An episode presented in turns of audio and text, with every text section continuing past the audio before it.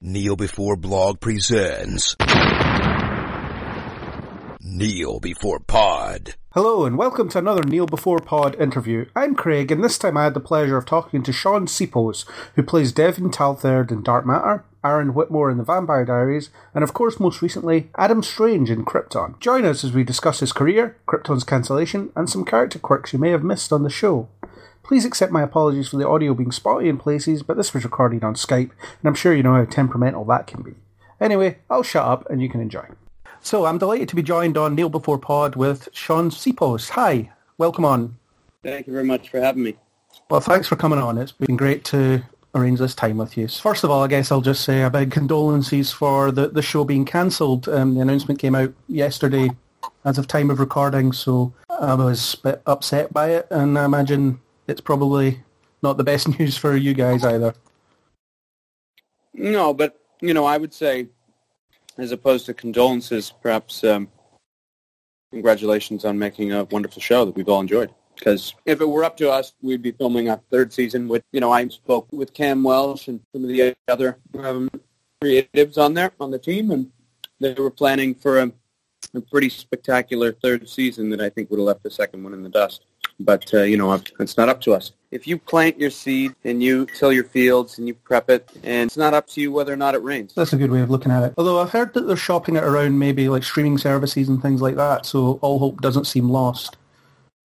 No, all hope is not lost. So when you hang out with an owl long enough, you pick that up. Yeah. I mean, The Expanse got brought back, Lucifer got brought back, so you know, it could be you guys too. I hope so. It could be.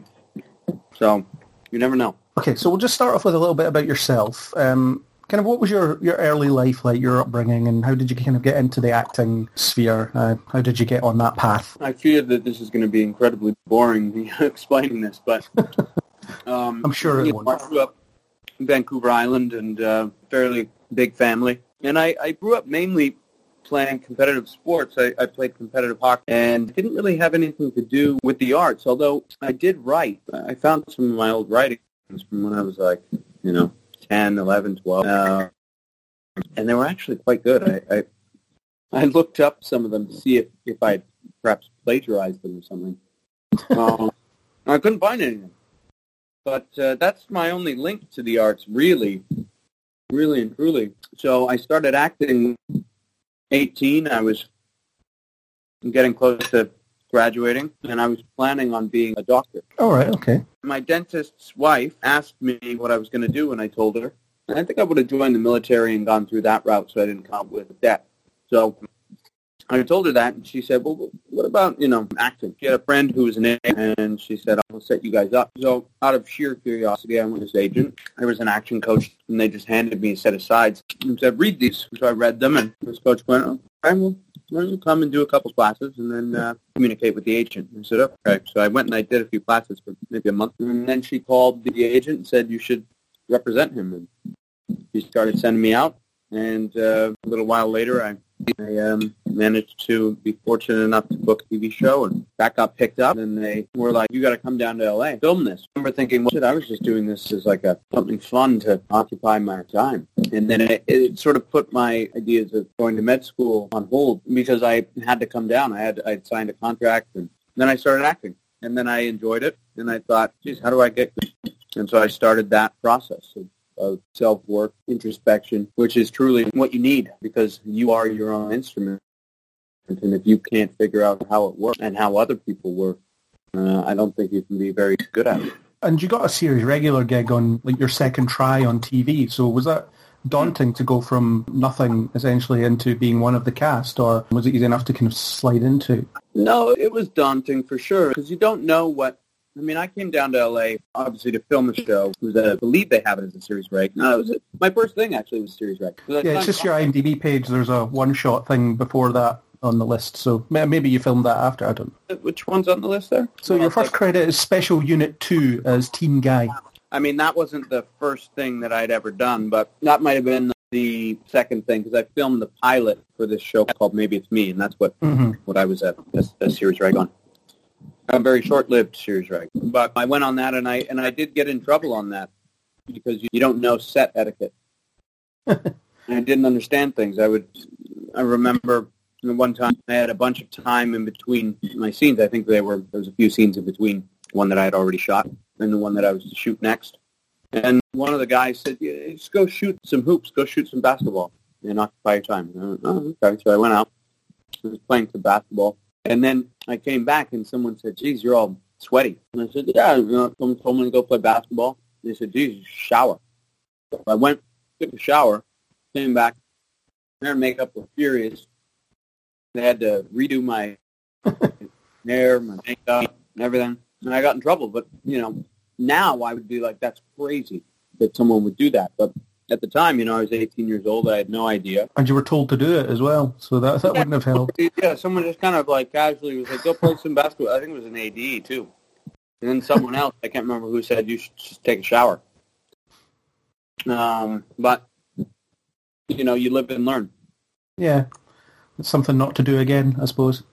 Yeah, but for sure it's daunting because you just don't know. It's a new world. I remember uh, someone on the set, I won't say who, a little mean to me. And I remember this person saying, you know how lucky you are? Like people audition for years and don't get anything and whatever started and you're on a show. And I, I didn't know what to say. I, like, oh, okay. So uh, you've mentioned some of your hobbies like competitive sports and stuff. Uh, is there anything else you enjoy doing? What do you kind of watch in your spare time? Is it the sci-fi stuff along the lines of Krypton, or do you have another sort of area of interest, or is it just everything? You know, I, there's a couple questions there, but so I'll start with the first. In terms of hobbies, there's a bunch of hobbies that I that I do, and like, you know, I do, um, I box and do. Uh, I've started training some Muay Thai, which is a lot of fun. It, it keeps me in shape. Doesn't feel like I'm working out. And then I also enjoy dirt biking, racing. Uh, You know, if I can take a car on the track, that's fantastic. But a lot of times it's just some track time on a motorcycle, which is nice. And you know, a lot of people think that taking a motorcycle on the track is dangerous, but it's actually a lot safer than um, just riding one in the streets. But there's a lot of anything that kind of is a challenge. I enjoy spearfishing because it makes me present. And uh, yeah, I, I have a bunch of, I think hobbies are important. And then, Yeah. you know, I try and watch either a movie or an episode of TV a day. I typically, I try and watch everything. Some movies are work and kind of don't feel like watching them, but I, uh, you know, I'll watch them um, for their artistic uh, take on things. But typically what I enjoy watching is, I do enjoy sci-fi stuff. I enjoy fantasy type stuff. You know, so I don't know how many times I've watched Lord of the Rings, but it's quite numerous. And then actiony stuff, you know, top I've seen that movie I don't even know how many times. So a lot of a lot of those are what I kind of I will enjoy watching. Sit down and and just go okay because I'm not I don't have to think about it. I mean, one of my favorite movies of all time is Sicario. I Yeah, just it's a great think great film, and that's really engaging. I mean, the other things I kind of can switch off to a degree, you know, like the Top Guns. I can kind of just go, okay, I'm I'm able to just kind of enjoy it. Uh, movies like Sicario uh, really hook me in, and and I'm thoroughly engaged and enthralled and inspired and motivated. I, I really like movies that that also make me say to myself, can you imagine things like Midnight Special? I remember actually as a kid, uh, The Rocketeer did that. Hmm, that's another great one. Yeah, yeah. Which kind of ties into uh, playing Adam Strange. Yeah. Another jetpack. They told me, yeah, he's got a jetpack. Because initially I didn't know. And I just went, hold on a second. Are you telling me that I'll potentially be getting to fly around with a jetpack? and they were like, yeah, not right away, but yeah. Shit, okay. we had a brief moment of it at the end of the second season. Yeah, a drunken misfire. Yeah, yeah. And you've done some horror as well. Are you a fan of like horror films and uh, kind of what's it like being on a set and seeing what's behind all the scares? I imagine it, it can ruin them to some degree. To some degree, but I'm not a massive fan of horror films. And uh, to be honest, they're, they're kind of draining to film. I do enjoy it nonetheless because I enjoy working and I enjoy getting into a character and and working through the motions of it. But it, they can be simply because you're causing yourself to become in a, like a frightened state, right? So you're heightened, and when you do that, your body doesn't know the difference as to what's real or what's fake. Your brain does, right? So your brain's able to, after a scene, go, no, no, this isn't real. Just calm down. But your body, you still really it has a has a reaction. That's why people can cry, right? So they they're on in front of the camera and they think of things called sense memory. They think of stuff and may become present and they hook into something, whether it's the other person, a memory, whatever, and their body thinks it's real. Their body thinks they are either reliving a trauma or expressing a trauma or whatever it is, and they have a chemical reaction, an emotional reaction. Yeah. Their body, for all intents and purposes, thinks that's real. So that's that's draining, which means depending on you know, and I, I actually my girlfriend showed me something that was fascinating that the actual chemical makeup of tears differs as to what type of tears you're crying, and, and let me explain that. If you cry happy tears, tears of joy, the chemical makeup, the, the actual like molecular makeup of that tear is different than if you cry tears of sorrow. Huh. I didn't know that. Really interesting, which kind of makes sense, but it kind of doesn't. You know, if you're crying uh, sadness, right? If you're if you're doing something that's that's sad and, and really sorrowful and, and dreary, when you experience those emotions, your brain releases cortisol, a stress hormone, which is a depressant, right? Yeah. Doesn't make, versus when you feel good, you're getting hits of dopamine, serotonin, make you feel good, happy. So if you're doing a project that was encouraging that, where that character is, say, on top of the world and extremely happy, then you're going to leave set feeling great. And then if you're doing the opposite, it sometimes you leave set, you're exhausted, and it can sort of carry over uh, into your life and take a moment to shake off. The definition of taking your work home with you, basically. Yeah, you know, and sometimes you take your work home by choice. You don't want to let go of that character, but sometimes it does trail behind you like a a little bit of a shadow. Or like Brainiac in your head. Yeah, exactly. Bring it all back to Krypton. Yeah. You worked on an Uwe Boll film. Safe to say he's pretty infamous within the industry. So what was that experience like? Hmm. What was he like to work with? And you know, it was a, Uh, an know, action film as far as I can tell. So that must have been cool. a lot of people, I shouldn't say don't like the guy. A lot of people don't like his film. I want to say that the film that I worked on him with, that was one that was exhausting. But I had a good experience with Uwe, and I think he's an incredibly nice guy. I I like him. You know, I I haven't watched all his films, but uh, I think he's a really nice guy. I find them a bit of a guilty pleasure. I kind of enjoy watching them because, you know, there there is something to take from them. The kind of Sharknado vibe where, you know, Mm. you know, it's not the best film in the world, but it's it's enjoyable nonetheless. Yeah. And there's definitely a place for that. Oh, absolutely. But I haven't seen uh, Rampage. I'll, I'll need to look that out and see what it's like. That's a tricky one. It's Rampage is about a guy who essentially is going around shooting people. It's like the gun issues that America's having right now with these uh, acts of terrorism, uh, Yeah. mass shootings, and it's it is in a way playing off of that. And when we had shot the first one, I remember you know Columbine had happened, and we were filming this, and I went, "This is kind of fucked up," and I was hesitant on on shooting that, but I also was an actor in need of work Yeah. and to pay my bills. But eh, the continuing, I don't know how many movies they've done of it. I personally think that part of what art is is to reflect what's going on in society. And I think that paintings do that. I think that sculptures will do that. I think that, you know, many, many artists do that. Film and television does that, albeit I think that it's better when they do it on a, a more shrouded note that makes you really think rather than on the nose. But with some films, it seems like they support or capitalize on things that are happening, usually bad things. Yeah. And that one, I think, is a particularly bad thing. And I, I don't like the glorification of it. And I'm a part of that first film.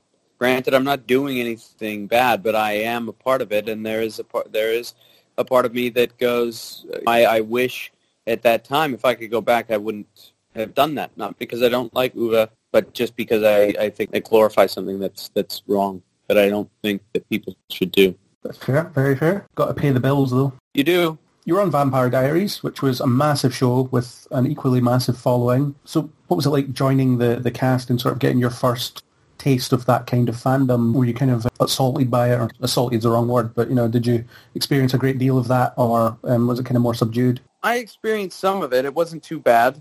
you know, my character was initially there were some people that were a little aggressive. But it wasn't bad. And one of my best friends is Paul Wesley, so it was nice to join him. Just get to hang out with him because he, you know, they filmed that in Atlanta, and I lived in uh, in Los Angeles, so you don't get to see your friends all the time. So it's nice when you Yeah. get to to hang out with them. And then the cast, I already knew them. Julie Plec, who's wonderful, I already knew her, and it was just a nice experience. It was great to be able to come on board and play with them for a bit. The fans weren't bad to me. Uh, they were pretty supportive, but uh, yeah, I mean, I've had there's there's always fans and people who send you some death threats or or you know, what have you. And uh, really and truly, it's a lot of times probably some ten year old behind a keyboard. So you know, what are you going to do? A lot of people say things online that I don't think they would say uh, in person. No, definitely not. The last thing you want is a fully toxic fandom. So from what I've seen, the Vampire Diaries was a kind of very supportive fandom in the same way that you know a lot of CW show fans are. I guess. I mean, I'm a fan of CW shows. I watch a lot of them, and Mm. you know, it is good to just talk to people about the shows that they like rather than why are you still watching this. You know, you don't want those Yeah. fans. No, I, I just think that's a negative space to hold and and realistically, like some a lot of people the negative things are their life isn't going well or that that's kind of how they talk to themselves and they're not having a great life, likely. So when people are, are cruel and bully and mean, I mean why create that? Why put that out in the world? It's really and truly, you're doing that, it doesn't make your life better. It makes it worse. Because you're just bringing that, you're attracting that sort of thing into your life, and then it they just become more and more bitter, or angry, or hostile, whatever it is that they're putting out there. They bring into their life, which is unfortunate. Yeah, very unfortunate.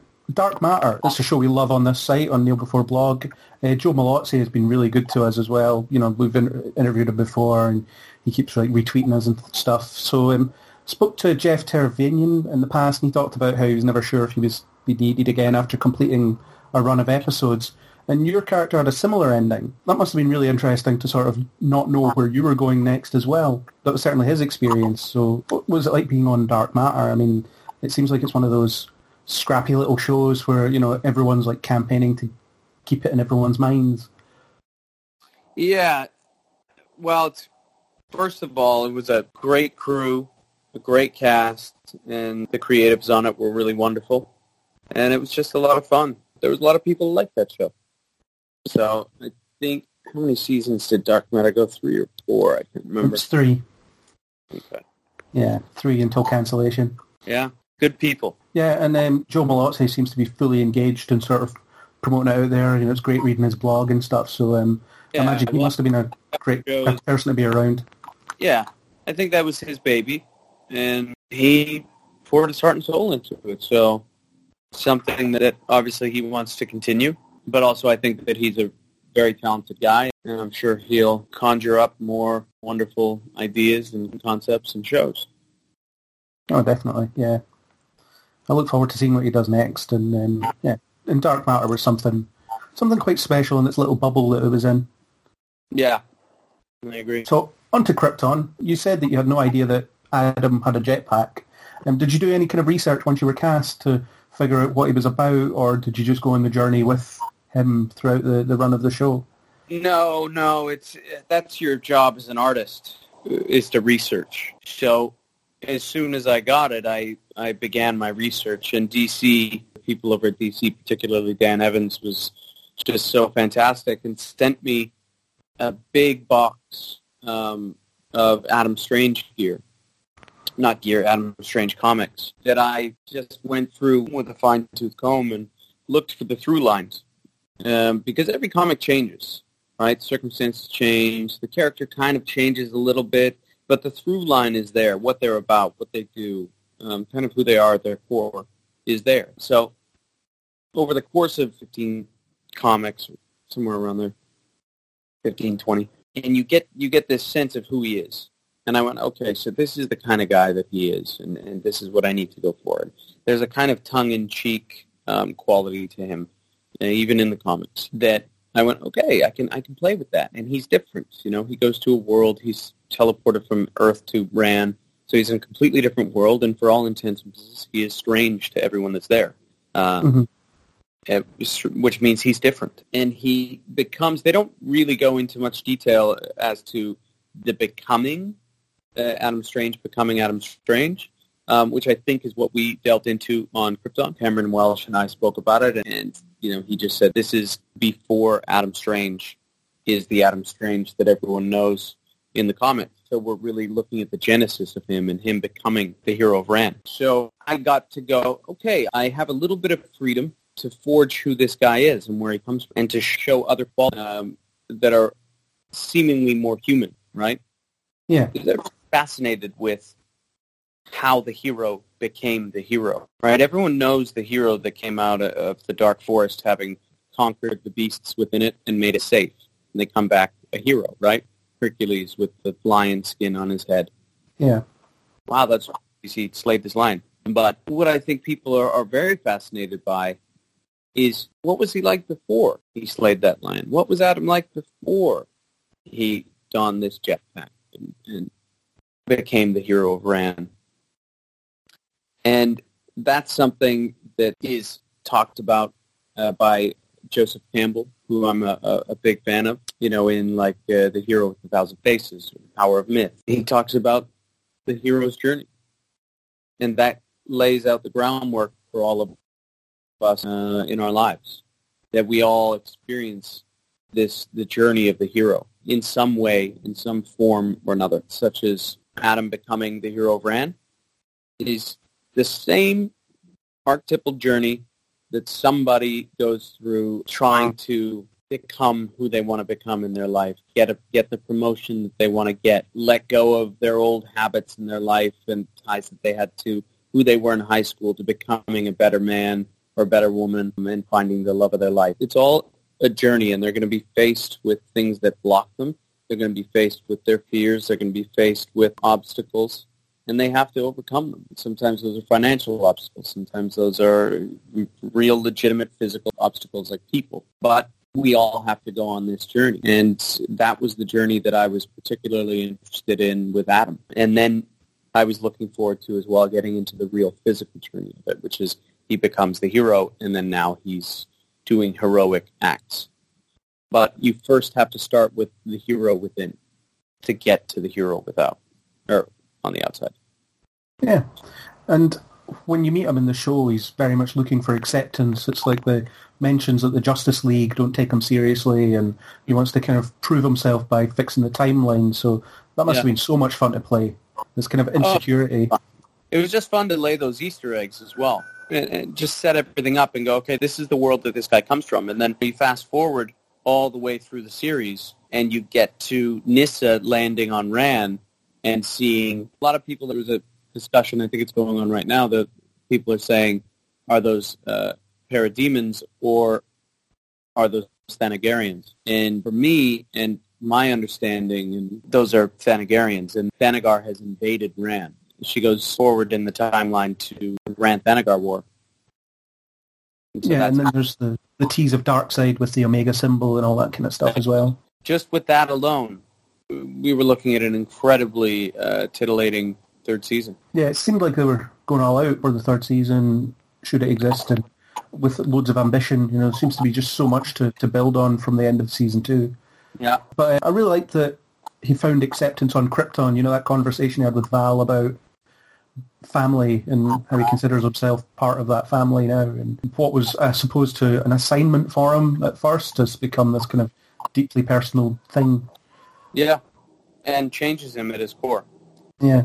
You know, in the comics, Adam is with Superman. He he spends a decent amount of time with him. So the fact that he goes back in time and then he's with his grandfather with Seg, and that connection with the L's is what changes him and helps him to become a real hero. Is exciting. Yeah, and you actually have a, an amazing ability to have this kind of great natural dynamic with everyone you interact with.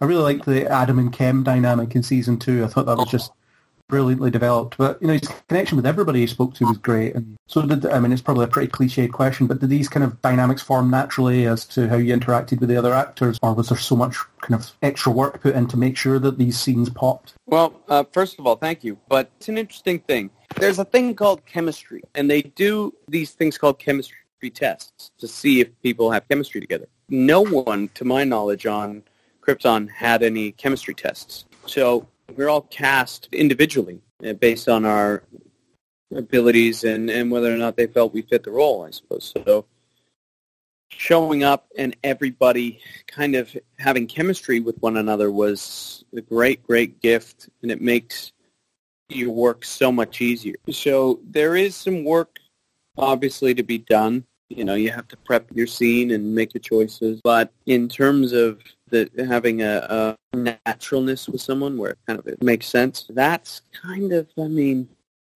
a little bit in your hands, but it's mostly out of your hands. So I think I was just fortunate enough to work with very talented artists that by the grace of God we all had chemistry with one another. And and you know, I will say this.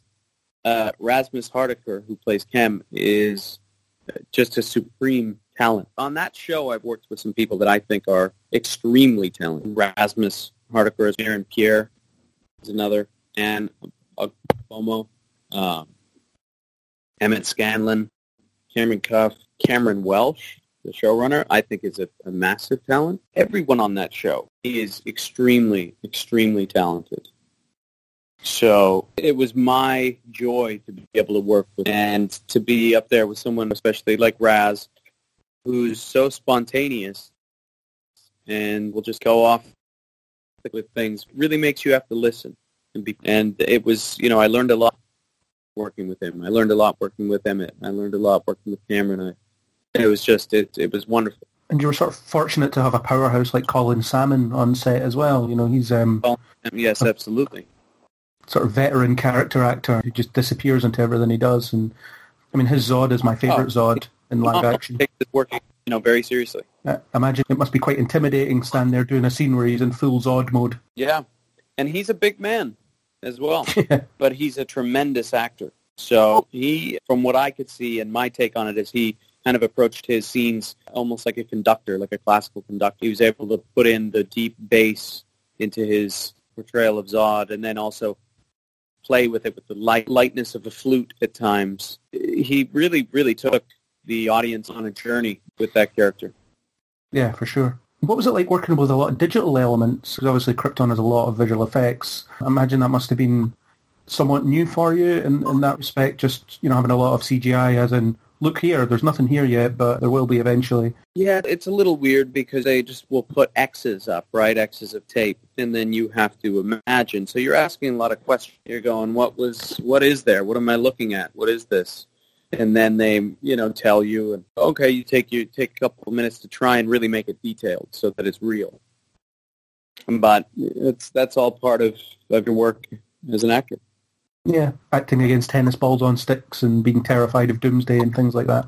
Exactly, yeah. Yeah, yeah and being terrified of Doomsday, that was a big thing there. I said on set, I said, listen, this has to be extreme because Adam is the only one who knows what Doomsday is like. Yeah. And what he can do. And he's essentially the apocalypse. So it'd be like if you if you've seen the apocalypse, you've seen that it just destroys everything. No one's alive. Everything's gone, right? Like yeah. uh, almost like the road. And then you're here now, and you see the thing that is going to cause that or could cause that. It would invoke such fear and stress, and I mean, you would be beyond afraid of this thing. Whereas other people, having heard about the apocalypse and whatever else, would be probably like, yo, chill out. It's probably, you know, people are fascinated by that ah, probably wouldn't be that bad. I would be, uh, I'd go in the woods with a fucking rifle. So for Adam, I just went, he's the eyes for the audience. He's the only human being on that show. And he's the one who has to really show some fear and stress about it so that we know as an audience this is really, really dire. This is some serious. This isn't. Oh, cool. We'll uh, we'll have a little scrap and it'll be all right. It's like this everyone can die. I loved his line about uh, the only person that could take this doesn't exist anymore. Yeah, that, that was a really powerful line. Mm, Just kind yeah. of outlines the stakes right there, just in, in one one shot. Yep. Yep, and that's you know that's that's the talent of the writing staff that was on Krypton. Yeah, Constantly coming up with beautiful storylines and beautiful ways of expressing these storylines. Dialogue, just wonderful, a real gift. What was the kind of on-set atmosphere like? I always like hearing about maybe pranks that the cast play on each other or things like that, you know, in between takes. Was there any of that going on or? Of course, you have Rasmus on set, and I would say he was the local prank. So it was just a lot of fun, and and you know the set was light. It was a place that uh, fostered creativity, and that I I put up to Cameron Welsh. He truly supported an atmosphere of play, which encourages and allows you to try things and to fail, because that creates life. That creates a show that's compelling, that's alive and breathing, which is what I think is the job. So, you know, these sets that create an atmosphere of fear, don't muddle your lines. Get it done. We, you know, we need to, we're moving on, right? That sort of atmosphere is not conducive for creativity. And I don't know many places like that that have created good art because art doesn't thrive under fear. Yeah, no one wants a, Right. a toxic atmosphere anywhere, really. No, no. Any sort of ti I mean, you need there's there's some I'm not saying that you can't have that you shouldn't have rules on set or like, hey, we got to move on or we got to get this. That happens. But in terms of a general atmosphere, I don't think that it should be an atmosphere of stress and fear and someone staring at you going, you better say all these lines verbatim or else. I mean, it, the job of the actor is to say the lines, and so you do prep it. But you can't be up there worried if you said we are or we're. It, Yeah. it just doesn't.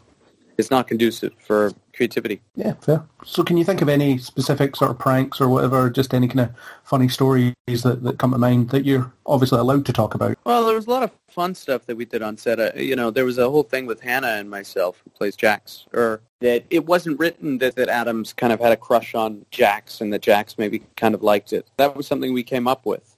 And there's a lot of stuff that ended up on the cutting room floor just simply because it's a cable show and you're bound to a time limit. So if the thing is has to be 46 minutes, whereas if it's streaming, you don't necessarily have to do that. If you take a look at streaming shows that you watch, uh, you'll see that the runtime for the for each episode is different. Uh, it Yeah. might be 50 minutes, and then another one might be an hour and three, and you know, one might be 48. So those runtimes change based on the flow of that episode, which allows you a better show, right? It allows you to, to let things breathe. It allows you to pace things up if you want. It allows you to tell the story in the way that you think is compelling. Whereas when you have runtime and you have commercials, you may cut an episode together and like we got to trim out by five minutes too. You got to start cutting stuff. Sometimes scenes are drastically cut. Stuff that happens ad libs and, and things that, that I think are, are the characters.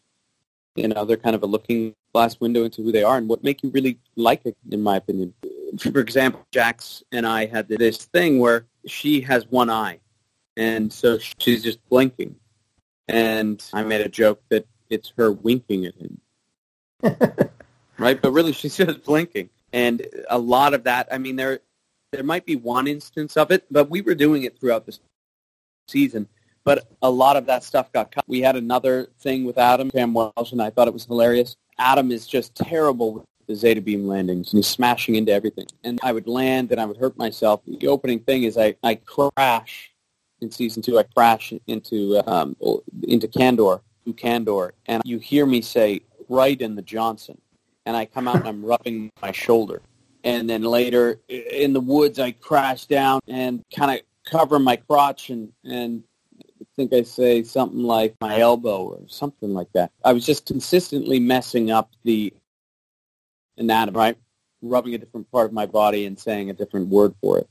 At the end, uh, had a thing where Val was trying to contact Seg as Doomsday is wreaking havoc on the moon, and I slide and fall, and then jump up, and I'm. If you look at it, I'm holding my my hand on my lower back, and on the day we were laughing about it, but I was holding my lower back, going, "Oh, my neck."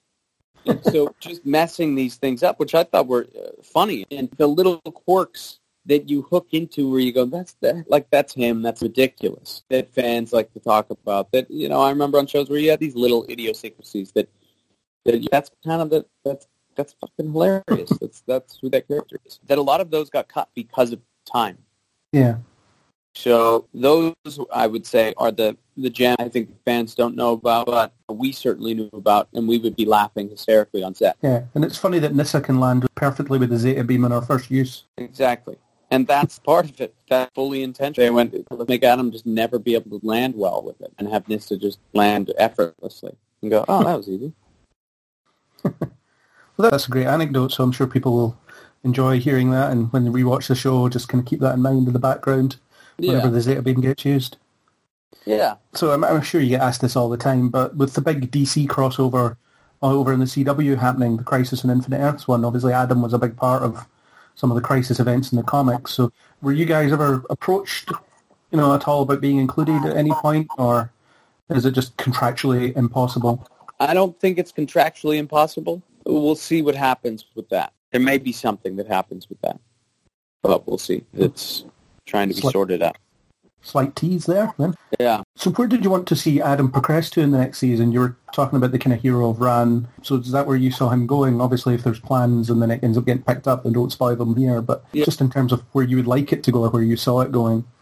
Well, yeah, that's exactly it. It was going into the Hero of Rann, and and uh, we would have been playing with stuff on Earth. Obviously, Seg with the Yellow Sun, and Brainiac has Jor-El. So then you have Jor-El possibly in a Yellow Sun, and Adam knowing what the Yellow Sun does Hmm. to a Kryptonian. So he would have to bring Seg to Earth in order to battle that, and and you know, and then we would go to Rann, and there'd be uh, things going on there. Rann Thanagar War and Nyssa, and obviously we would meet Alanna and Sardath. So we were getting into that world, and I I do think that Adam's world is fascinating and has a lot to offer, and I think fans would love to see that. I, I do get people messaging me quite a bit about having an Adam Strange show, and DC is doing this Strange Adventures that they're going to be releasing in 2020 hmm you know, you never know. Hopefully, I'm able to continue this journey with Adam in some way, shape, or form. Yeah, never say never. I mean, you, you see things get brought back all the time, so it's not Yeah. impossible. And you know, I think that Adam's a fan favorite, and again, it's just he opens the doors to a lot of very cool, interesting things. And you're the first actor to get to play with him as well. That's right, and hopefully, I get to keep playing Adam Strange. I hope so too. So have you got anything else kind of waiting in the wings? You know, if, if obviously Krypton doesn't get picked up again, have you got kind of other things that you're um, planning to make or in talks for? There are some things, but I'm not going to mention them because I'm slightly uh, superstitious in a way about that. But there's a couple things that I'm working on. There's something that I've written that I'm getting the funds for that you know that I'm going to direct, and then there's some other projects that um, that I'm in the talks. So we'll see how those things go. You never Cool. know until you until you're on set, until things Yeah. are end and, and done. Cool. Well, I wish you all the best with everything that you're looking to get into. Really hope it works out for you.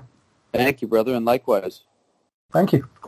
So, final question, just a bit of a light note to end on. If you could have any superpower, what would it be and why? I'm going to stick with what I said earlier, which is to fly. I just think as a kid, it's just something that there's a freedom to it. And throughout history, I think that man has been obsessed with flying. The human race has always been obsessed with flying.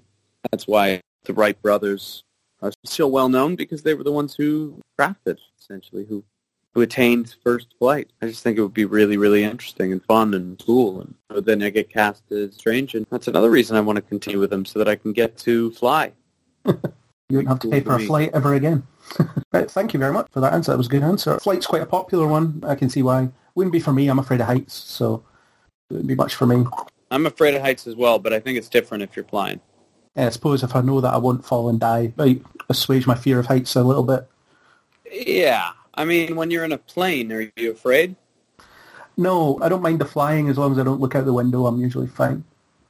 Oh, okay. Yeah. It's just if I'm up high and I'm aware of up high, I'm like, nah, get me down from here.